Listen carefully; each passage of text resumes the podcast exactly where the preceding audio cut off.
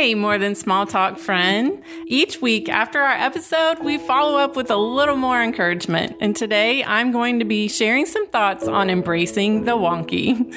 I'm sitting at a table with a palette of watercolors in front of me. My word for the year is mini adventure, and my dear friend got me a gift certificate for this art class. I've looked forward to it for weeks, and yet I find myself feeling a bit intimidated. Beth Woessner, our talented and kind instructor, gives us a picture of a truck filled with hearts to trace, then paint. We also work on a grid of six simple hearts and a small floral wreath. All through the process, she keeps repeating one phrase, embrace the wonky. By this, she means make room for imperfection. Let the water and the paint have their way. Release expectations and welcome what is taking shape on the paper in front of us. Beth says one of the biggest obstacles for new painters is trying too hard. I'm in a challenging season, and it seems this is the invitation Jesus keeps giving me. I have an image in my mind of what life should be like and how everything should turn out. When I cling to this, I'm inevitably disappointed. I only find joy, freedom, and creativity when I choose to let things be. Our lives are not impersonal production lines at a factory. They are pieces of art being created with someone who loves us. When my final painting is finished, I look at my work.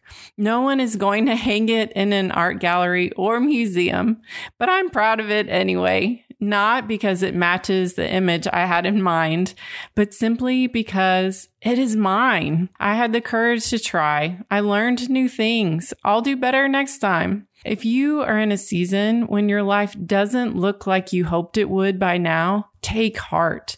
You are not producing perfection. You are creating art. Those are two entirely different things. Producing perfection is about control. Creating art is about curiosity and letting go. Producing perfection is about meeting expectations. Creating art is about accepting what's unexpected. Producing perfection is about the final product. Creating art is about the process. I'm learning with art and life. What matters most is just showing up and doing what you can with what you have wherever you are right now. However, it turns out, that is enough.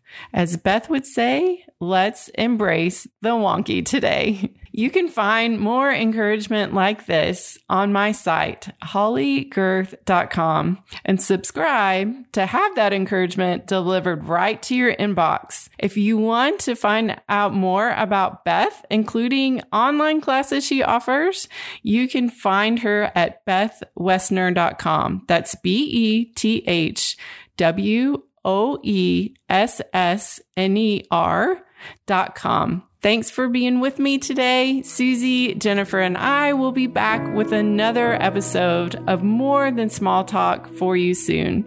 We hope you'll share this with a friend today so they can be encouraged too.